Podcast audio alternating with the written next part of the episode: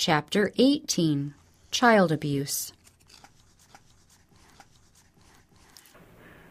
Dear brother, I have just read your letter dated April 26. May the Lord help me to write you the very words that will be for your restoration and not for your destruction. I feel sorry, very sorry for you. Sin, my brother, is sin. It is the transgression of the law. And should I try to lessen that sin before you, I would not be doing you any good. You, as a Christian, receive harm to your own soul. Your whole religious experience is cheapened, and you cannot have faith and trust in God while you have unclean thoughts and defiled hands. The work needs to begin at the soul, and then it will work out in the character.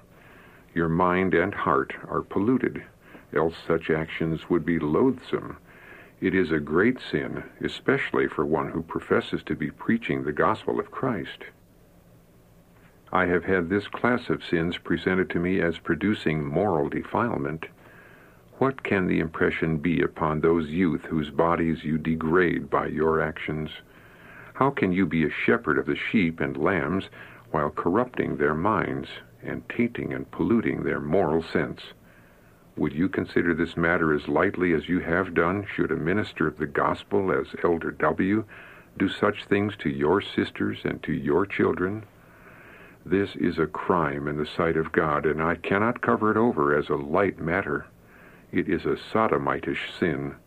It is tainting and polluting in all its tendencies, and an abomination in the sight of a holy God. It is practicing iniquity. Any youth who would submit her body to be handled by a man is in no way fit for the kingdom of heaven. All this vile practice and commonness is what is ruining our youth. Would you practice this upon the body of your own child?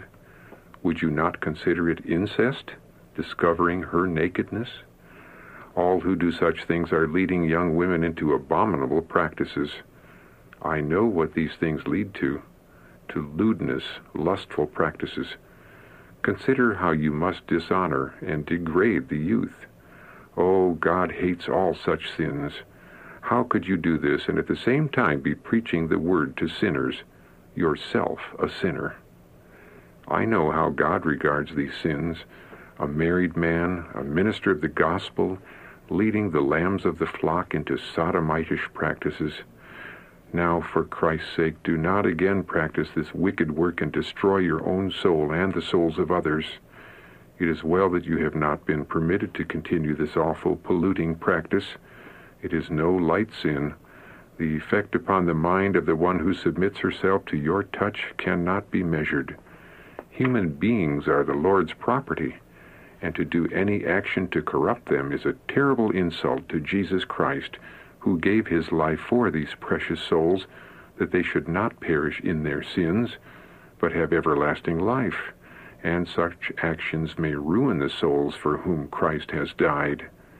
Will you continue this work to ruin souls?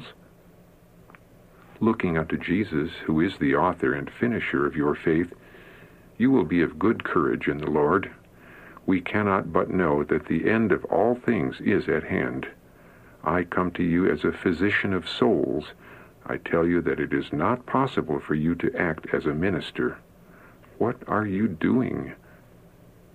Leading young women to the tree of knowledge of evil practices and teaching them to pluck the fruit which is only evil. This is doing Satan's work most effectually. It is poisoning minds and filling them with unholy imaginings. These are the very sins which corrupted Sodom. Their evil practices did not come all at once. First, one man and woman stupefied themselves by unholy, polluted habits. Then, as inhabitants settled in Sodom, they did as you are doing, educating others in a line that is forbidden of God. And so, as the inhabitants continued to multiply, these ministers of sin continued in educating them in their own defiling practices until if any person came into their midst, their first thoughts were to educate them in their evil work, until Sodom became renowned for its pollutions. Their sins reached unto heaven, and the Lord would bear with them no longer. He destroyed them and all that was beautiful, that made it as a second Eden, for the earth was defiled the inhabitants thereof. These bodies that you tamper with are the purchased property of Jesus Christ. I knew this was your sin, but I knew also that if the truth was enthroned in your heart, it would make this sin appear to you in its true enormity. For truth brought into the soul temple will expel lust and defilement from the heart. You say you did not commit adultery. God charges adultery against everyone who doeth these things, and all who will communicate these vile practices to another are polluting that soul with vile imaginations. Can you not see, can you not understand by your own experience that you are leading youth into this habit of self-abuse? You have given them the fruit of the tree of knowledge of good and evil, and every evil communicated is causing them to partake of the fruit of the tree of knowledge of good and evil, which God has forbidden to be eaten. How can I frame words to express the enormity of this awful sin? How can I present it in such a manner that you will no longer look upon it, as you have done, as no great wrong? I have granddaughters, the children of my son, W. C. White. If I were forced to choose whether these children should be exposed to these temptations, educated in these evil practices, or be cut down by death, I would say, let them die in their innocency. Let them not be corrupted by eating the apples of Sodom. If you will take hold of Christ by living faith and humble your soul before him, he will undertake your case and angels will guard you. But you must resist the devil. You must educate yourself to a different train of thought.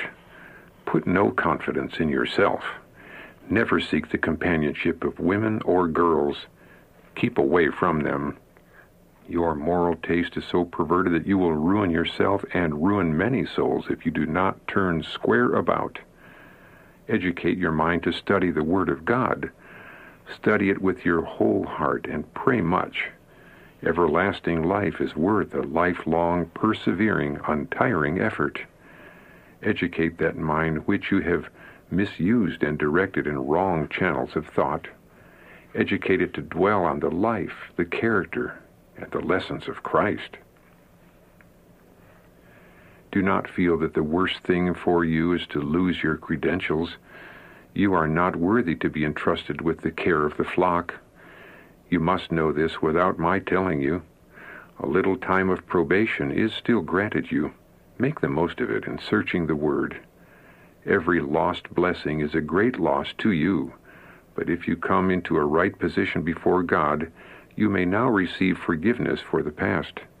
But do not let your future life have the dark blot of the past. You ask me if you shall make a public confession. I say no.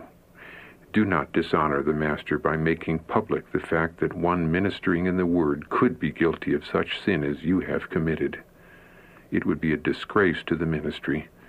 Do not give publicity to this matter by any means. It would do injustice to the whole cause of God.